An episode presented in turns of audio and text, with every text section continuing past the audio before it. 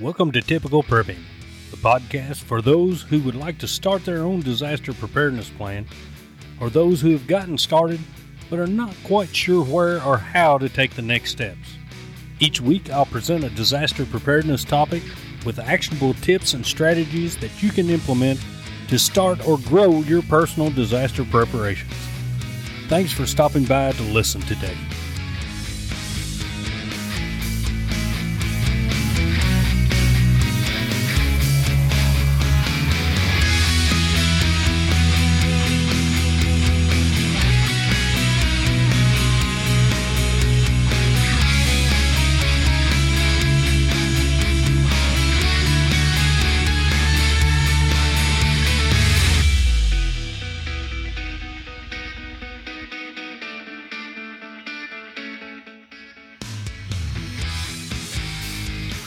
Hi, I'm Keith, and welcome to Typical Prepping. On this episode, we'll be talking about building up your personal prepper community.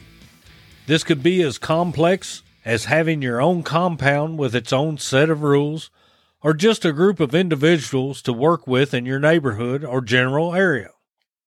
Every good emergency plan should include a network of individuals who possess all the skills, talents, and resources to thrive during a disaster.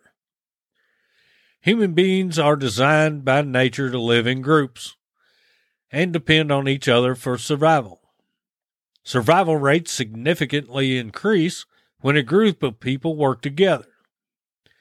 The benefits of the group might mean the difference between life and death. In this episode, we'll talk about why and how you can create your own network or community of individuals ready to thrive through a survival situation. So, why should you build your own prepper community?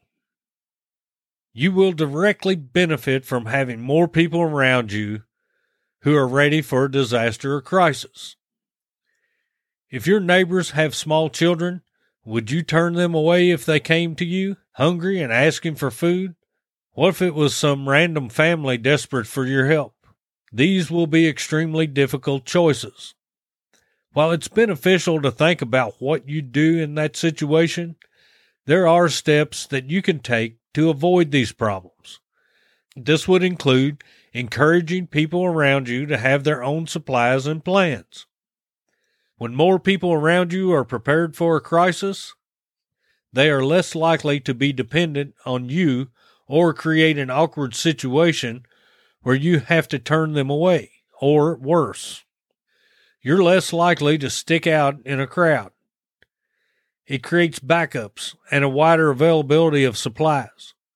So if you need something, there's a greater chance someone has it and would actually help you. It increases the number of places you can bug out to. Rather than just having your home and maybe a bug out location, now there are more safe places. You can pool resources to make more expensive purchases. You can share skills. It's unrealistic that one person will be a great medic and a great electrician and a great combat leader and a great farmer and so on. You have strength in numbers. How can you protect yourself if you're alone and sleeping? You're with people you know and trust in a crisis instead of some random strangers. People tend to band together anyway, so choose the people ahead of time. Building prepper communities makes everyone stronger and happier. The right balance for most preppers is a mix of love thy neighbor and put your family first. So the argument is pretty simple. If you believe that most people are woefully ignorant of and unprepared for the real dangers we face, one of the best ways you can teach a man to fish is to encourage them and help them get prepared on their own. It's a free gift you can give others. Most people will come to appreciate this gift because it makes an eye opening and impactful change in their lives. Many preppers enjoy hanging out with other like minded people, whether it's just casually or doing something specific like a medical training course. It's fact that when we work on meaningful hobbies with people we enjoy, our happiness energy, and even job performance go way up. You could take this a step further and join or create a local prepper group. You can still be private and selective about it so the whole town doesn't know. But with some care and attention, you can start reaching out to people who would make a great addition to your group, like someone with a special skill. So, how do we reach out to prospective members? The question remains How do we bring up the topic of prepping to people we may think may be a good fit for our group or community? Rather than jumping right into preaching, ask them what they've already done to be ready for emergencies. Listen to their story. If you think they might still believe the outdated stereotypes of preppers, either avoid the word prepper altogether or make a point that the reality TV stigma is no more accurate than thinking the Kardashians represent everyone in Los Angeles. Keep it simple keep it sane. Maybe there's some reasonable and specific disaster to prepare for in your area, like an earthquake in California or hurricanes along the southeastern coast. If you make the situation real and logical, people will drop their barriers. Help them think through a real scenario. What would happen if a tornado came through and your kids are home alone while you're at work? Put it in context. They might believe that in order to get prepared, they need to move to the country and milk their own cows. Help them understand that it can be as simple as getting a few weeks' worth of supplies for their home, along with some practice and planning.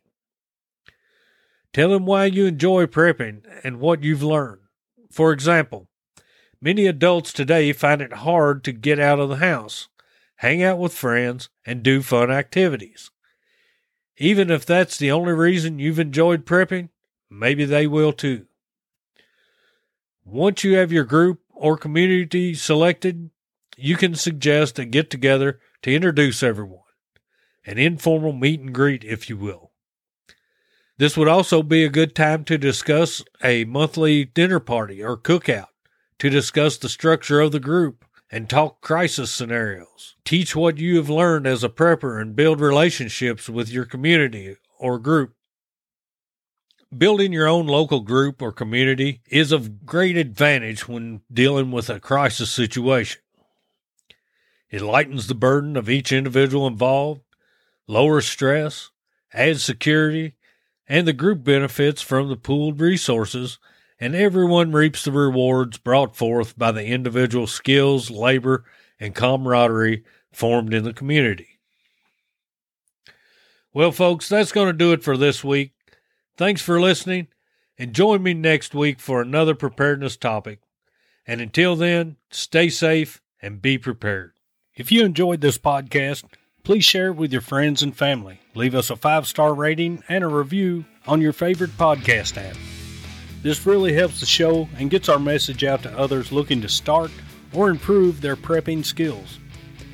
If you found value in this content, feel free to leave me a donation at buymeacoffee.com slash typical prepping. Your donation helps with the production cost of the show so I can continue to bring you more amazing content. Also follow us on Facebook, Twitter, Instagram, and Pinterest. If you're unable to access these links in the show notes on your favorite podcast platform, you can access them on our website at typicalprepping.com. Until next time, stay safe and be prepared.